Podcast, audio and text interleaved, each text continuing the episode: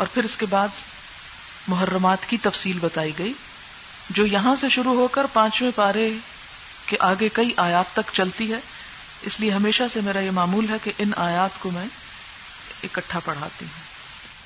حرمت علیکم امہاتکم و بناتکم و اخواتکم و اماتکم و خالاتکم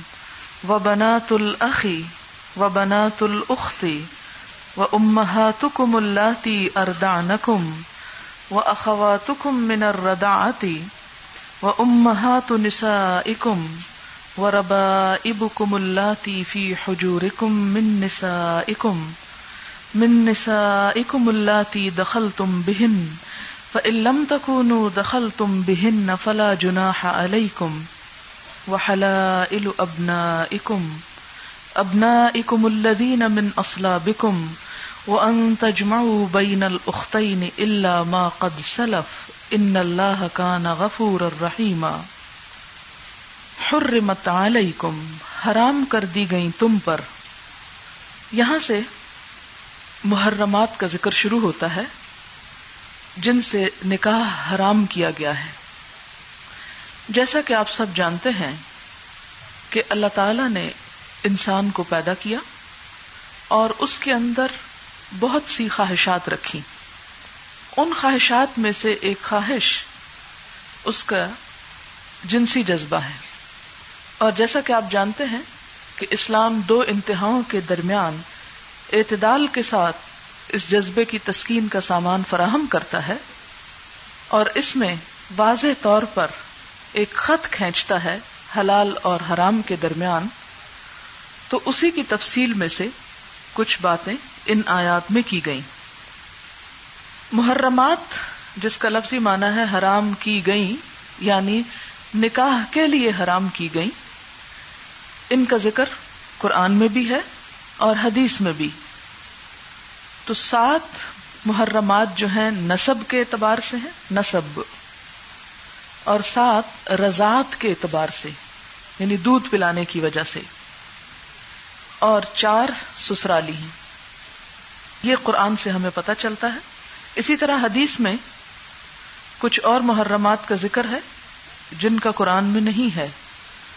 مثلا پھوپھی اور خالہ بھتیجی اور بھانجی کے ساتھ نکاح میں جمع کرنا حرام قرار دیا گیا۔ اب اس سے آپ دیکھیں کہ صرف قرآن سے بات مکمل نہیں ہوتی جب تک کہ حدیث کو بھی اوتھینٹک یا سورس آف شریعہ نہ مانا جائے۔ اب آپ دیکھیں کہ یہ جتنے بھی رشتے حرام کیے گئے یا جن سے نکاح حرام کیا گیا، اس میں حکمت کیا ہے؟ ایسا کیوں کیا گیا؟ تو اس کی حکمت یہ ہے کہ جتنے بھی قریب ترین ایسے رشتے ہیں، ان میں تعلق تو ہو، لیکن وہ شہوانی جذبات سے بالا ہو۔ اور جیسا کہ اس سے پیچھے والی آیت میں آپ دیکھتے ہیں کہ باپ کی بیوی سے جو سوتیلی ماں ہوتی ہے، اس سے نکاح حرام قرار دیا گیا۔ تو اس کی وجہ بتائی گئی کہ انہو کانا فاحشتن و مقتن و سبیلا۔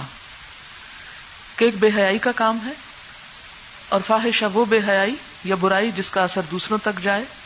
مقتا بخس کا سبب ہے۔ نفرت کا سبب بنتا ہے۔ سا سبیلا اور ایک برا چلن ہے۔ تو یہی حکمت آگے کے رشتوں میں بھی پائی جاتی ہے۔ اگر ماں سے نکاح کوئی کرے تو یعنی ستیلی ماں کے بعد اپنی ماں سے جیسے امہات و کم کی بات آ رہی ہے، یا بیٹی سے، یا بہن سے، یا پپی سے، یا خالہ سے، تو یہ بھی کیا ہے؟ فاحشہ کی بات ہے۔ یعنی ایسی برائی ہے کہ جس کے اثرات دور تک جائیں گے۔ پھر ان سے بھی نکاح کرنا اور اس سے اگر بچے پیدا ہو جائیں تو وہ دشمنی کا سبب بھی ہے۔ اور ایک ایسے رستے پہ انسان چل پڑتا ہے کہ جس کا انجام ہلاکت کے سوا کچھ نہیں۔ تو ہم دیکھتے ہیں کہ کیا کچھ حرام کیا گیا۔ حرمت علیکم، حرام کی گئی تم پر، امہاتکم، تمہاری مائیں۔ ماں، سگی بھی اور سوتیلی بھی، دونوں طرح کی۔ اسی طرح باپ کی ماں اور ماں کی ماں یعنی نانی اور دادی بھی، یا اس سے اوپر جو رشتے ہیں، وہ بھی اس میں شامل ہو جاتے ہیں۔ نبی صلی اللہ علیہ وسلم کا ارشاد ہے کہ جس شخص نے کسی عورت کے اعزائے صنفی پر نظر ڈالی ہو اس کی ماں اور بیٹی دونوں اس پر حرام ہو جاتے ہیں۔ اللہ تعالیٰ اس شخص کی صورت دیکھنا پسند نہیں کرتا جو بیک وقت ماں اور بیٹی دونوں کے ساتھ ایسا تعلق رکھے۔ وہ بنا تو کم اور بیٹیاں تمہاری۔ اس میں نواسی بھی شامل ہے، بیٹی کی بیٹی اور بیٹے کی بیٹی، پوتی بھی شامل ہے اور آگے ان کی بیٹیاں بھی۔ وہ کم اور بہنیں تمہاری۔ اس میں بھی سگی بہنیں بھی شامل ہیں۔ ماں شریک بہن اور باپ شریک بہن۔ ماں شریک بہن کا مطلب کیا ہے؟ کہ ماں ایک ہے، باپ مختلف۔ اور باپ شریک کیا؟ کہ باپ ایک مائیں مختلف۔ وہ اما تو کم اور پپیاں تمہاری۔ وہ خالہ تو کم خالائیں تمہاری۔ پھپھی، باپ کی بہن اور خالہ، ماں کی بہن۔ اور اس میں بھی سگے اور ستیلے کا فرق نہیں۔ باپ کی سگی بہن بھی اور ستیلی بہن بھی۔ اسی طرح ماں کی سگی بہن بھی اور ستیلی بہن بھی۔ وہ بنات العقی بھائی کی بیٹیاں یعنی بھتیجیاں۔ وہ بنات الختی اور بہن کی بیٹیاں یعنی بھانجیاں۔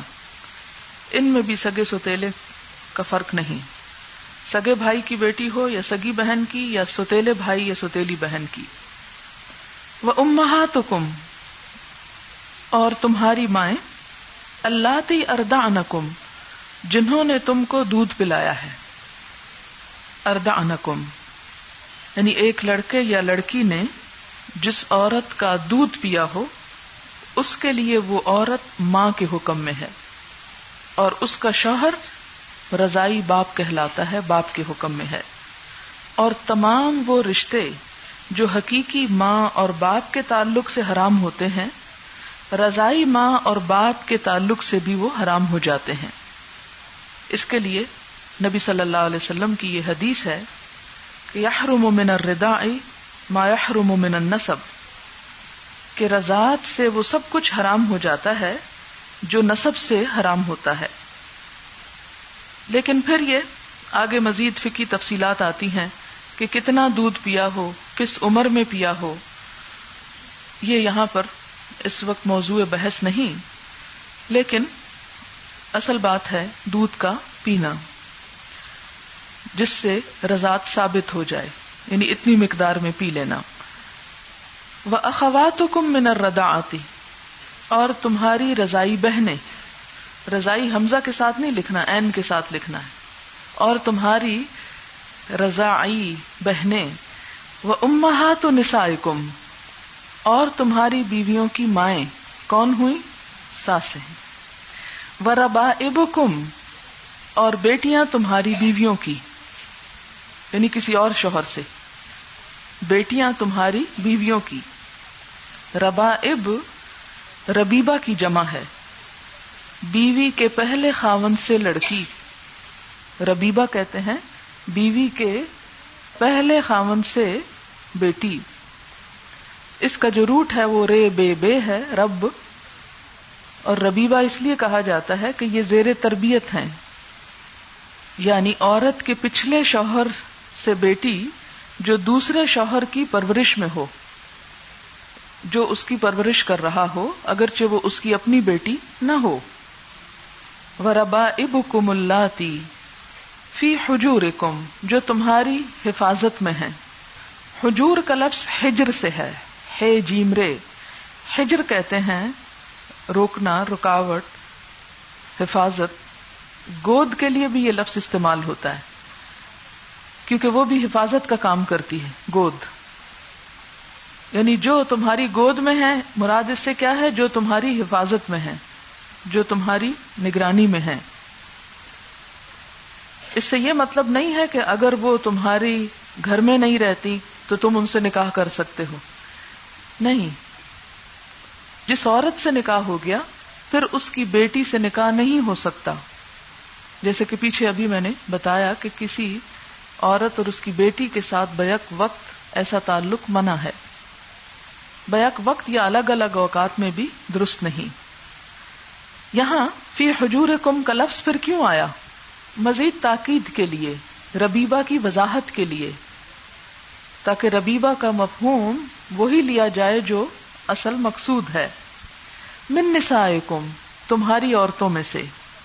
عورتوں میں سے مراد یہاں تمہاری بیویوں میں سے۔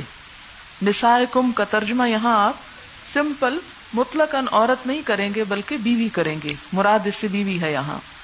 من نسائکم، تمہاری بیویوں میں سے اللہ تی، وہ جو دخل تم بہننا تم نے دخول کیا ان کے ساتھ یعنی جن کے ساتھ تمہاری خلوت ہو چکی، جسمانی تعلق ہو چکا۔ فلم تکون دخل تم بہننا پھر اگر تمہارا ان سے جسمانی تعلق نہیں ہوا فلا جنا علیکم، تو پھر کوئی گنا نہیں کہ اگر کاغذی نکاح ہوا تھا اور رخصتی نہیں ہوئی، تو ماں کو طلاق دے کر اسی کی بیٹی سے وہ نکاح کر سکتا ہے۔ ہاں اگر خلوت ہو چکی ہو تو پھر نہیں۔ وہ حلائلو اور بیویاں، حلائل حلیلہ کی جمع ہے۔ حلیلہ حلیلہ کا لفظ جو ہے ہل سے ہے ہے لام لام۔ حلہ کا مطلب ہوتا ہے حلہ یا ہلو اترنا، رہنا، قیام کرنا۔ تو حلیل بر وزن فعیل اور فعیل فائل کے معنوں میں بھی ہوتا ہے اور مفول کے معنوں میں بھی۔ اتنا تو آپ کو سمجھ آ جانا چاہیے، کیونکہ فعیل کے وزن پر بہت دفعہ الفاظ آتے ہیں آپ کے سامنے۔ فعیل اسی طرح وزن ہے جیسے فائل کو میں نے ایک دن آپ کے سامنے ایکسپلین کیا تھا اور مفول کو کیا تھا۔ ایسے ہی فعیل بھی ایک، آپ یوں سمجھے کہ ایک باٹ ہے ہمارے پاس۔ اور بمانا کیا ہے؟ فائل یا مفول بھی ہو سکتا ہے۔ وہ کانٹیکسٹ پتہ چل جاتا ہے۔ تو یہاں حلیلہ کون ہوئی؟ اترنے والی۔ جس کی ڈولی اترتی ہے آ کے یا قیام کرنے والی، رہنے والی۔ اور پھر حلال ہونے والی حلال سے بھی ہے کہ جو حلال ہو گئی تمہارے لیے۔ وہ حلال ابنا اکم تمہارے بیٹوں کی بیویاں۔ اچھا یہاں ازواج کیوں نہیں آیا لفظ؟ اس میں بھی ایک حکمت ہے۔ کیونکہ ازواج میں احتمال تھا کہ بس وہ ایک نکاح ہوا اور ختم بھی ہو گیا، لیکن یہاں کیا ہے کہ وہ گھر میں آ چکی۔ اگر کسی بیٹے کا نکاح کسی لڑکی سے ہوا اور تعلق نہیں ہوا، تو پھر کیا ہوگا؟ وہ حلیلہ نہ ہوئی۔ ابھی اتری نہیں آ کے۔ ابھی اس نے قیام نہیں کیا۔ تو حلیلہ سے کیا ثابت ہو جاتا؟ ہے قیام کر لیا، آ گئی گھر میں۔ بہو بنا کے لے آئے تم اس کو۔ اب اس سے تمہارا نکاح نہیں ہو سکتا۔ وہ حلا ابنا اکم الزین امن اسلابکم وہ جو تمہاری پشت سے ہیں۔ اسلاب سلب کی جمع ہے۔ پیٹ تمہاری پیٹ سے یعنی سگے بیٹے، حقیقی بیٹے، اپنے بیٹے۔ تمہارے نطفے سے مراد ہے۔ یہاں رضائی یا دوسرے نہیں مراد، بلکہ من اسلاب کم کی بات کی گئی۔ وہ انتجماؤ اور اس بات کو بھی حرام کیا گیا ہے کہ کہیں تم جمع کرو کس کو؟ بین الختین دو بہنوں کو۔ دو بہنوں کو سے مراد کیا ہے؟ دو سگی بہنیں یا ایون ستیلی بہنیں، ماں شریک یا باپ شریک، انہیں ایک شخص سے نہیں بیاہنا چاہیے۔ یعنی دو بہنیں ایک مرد کی بیک وقت بیوی نہیں ہو سکتی۔ ہاں یہ ہو سکتا ہے کہ ایک کے ساتھ شادی ہوئی، پھر وہ فوت ہو گئی تو دوسری کے ساتھ اس کے بعد شادی کر لی۔ لیکن تجماؤ کا لفظ بڑا زبردست ہے۔ یعنی ایک وقت میں جمع کرنا۔ بیک وقت کی بات ہو رہی ہے۔ کہ ایک ہی گھر میں، ایک ہی ٹائم پہ تم دو بہنوں سے کٹھا نکاح کر لو۔ یا آگے پیچھے بھی۔ یعنی ایک زندہ ہے، ایک موجود ہے تو دوسری اس کے ساتھ شامل نہیں ہو سکتی۔ ایک شوہر میں۔ اللہ ما قد سلف۔ مگر جو کچھ پہلے ہو چکا۔ تو یہ کتنا خوبصورت انداز ہے قرآن کا کہ جب ایک چیز کو حرام کیا تو اس موقع پر کیا ہوتا ہے؟ فوراً خیال یہ پیدا ہوتا ہے اچھا وہ جو ہو چکا اس کا کیا ہوگا؟ ہم تو یہ غلطی کر چکے۔ فرمایا اللہ ما قد سلف۔ جو ہو چکا، سو ہو چکا۔ اس کو مت کرے دو۔ اس کے پیچھے مت پڑو۔ اسے اب جانے دو۔ آئندہ کے لیے احتیاط برتو۔ اب ایک اور بات اس میں یہ بھی مانا پایا جاتا ہے کہ اگر پہلے ہو چکا تو وہ تو ٹھیک ہے، ہو چکا، لیکن اب حکم آنے کے بعد ان کو اکٹھا نہ رکھو۔ اگر کسی شخص نے دو بہنوں سے اکٹھا نکاح کیا ہوا ہے تو کیا کرو؟ ایک کو طلاق دے دو۔ یا کسی محرمہ سے اس نے نکاح کیا ہوا ہے تو اس کو چھوڑ دے۔ ان اللہ کا غفور الرحیم غلطی کرنے کے بعد توبہ کر لینے سے، اس عمل کو، اس فیل کو اچھے فیل سے بدل لینے سے کیا ہوگا؟ پچھلا گنا معاف ہو جائے گا۔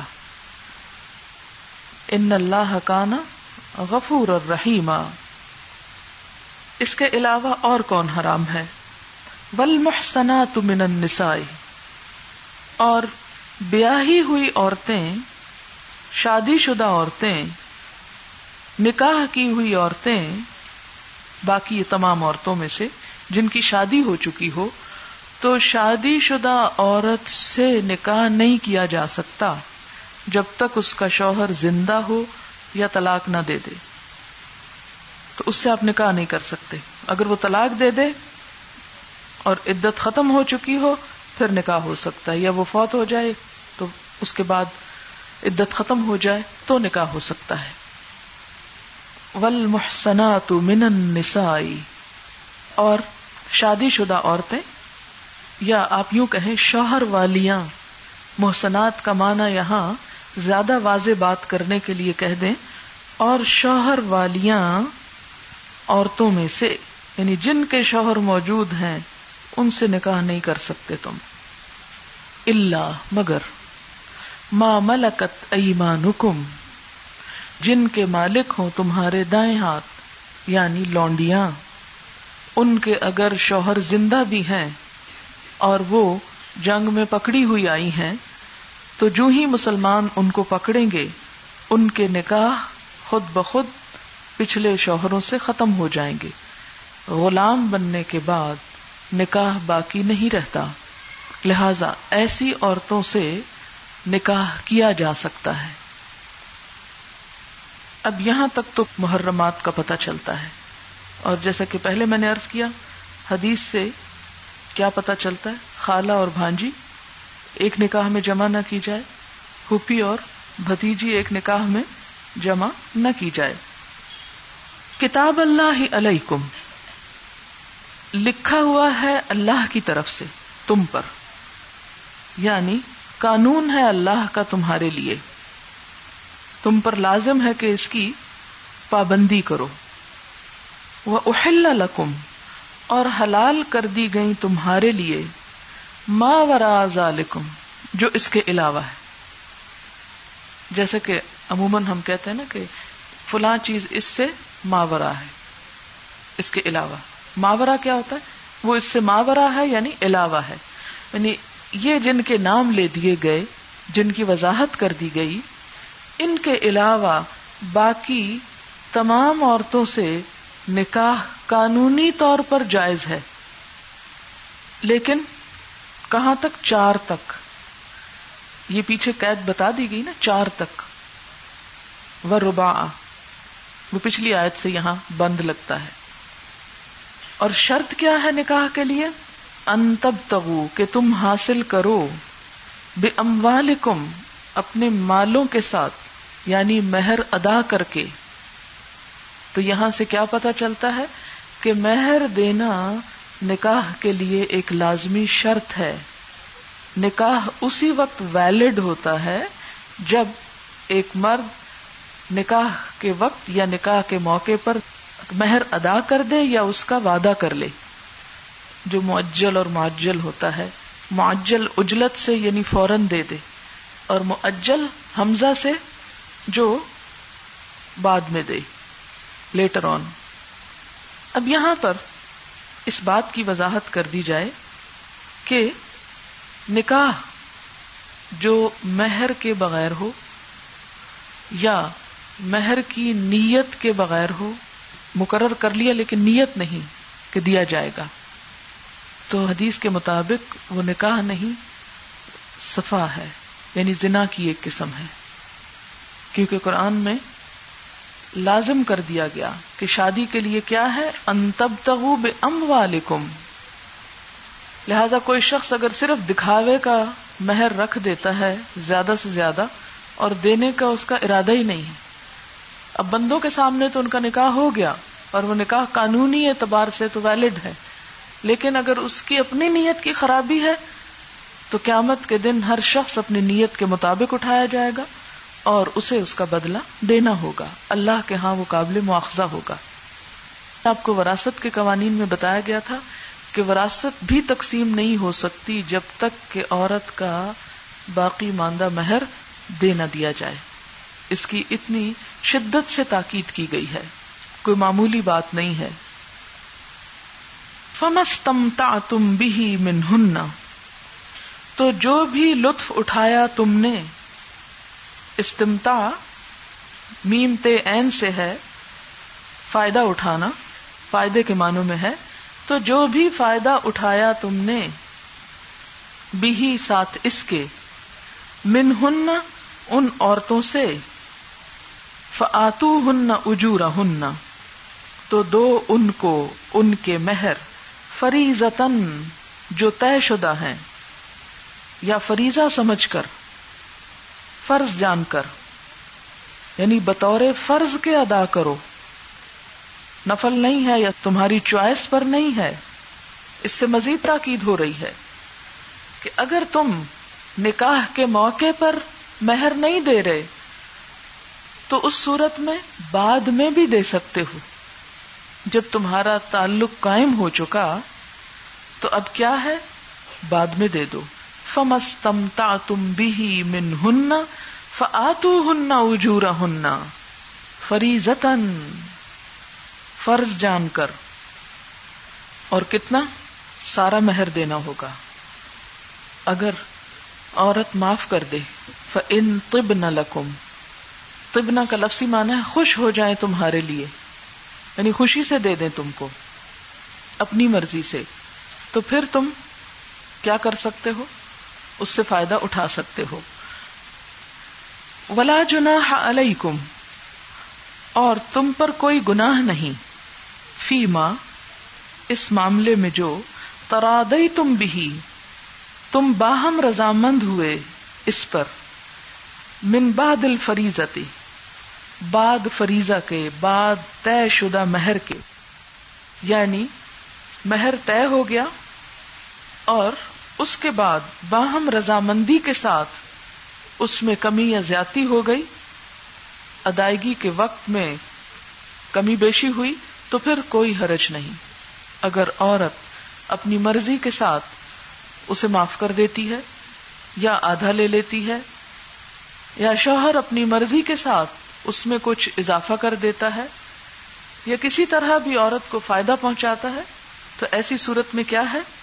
کوئی گناہ کی بات نہیں۔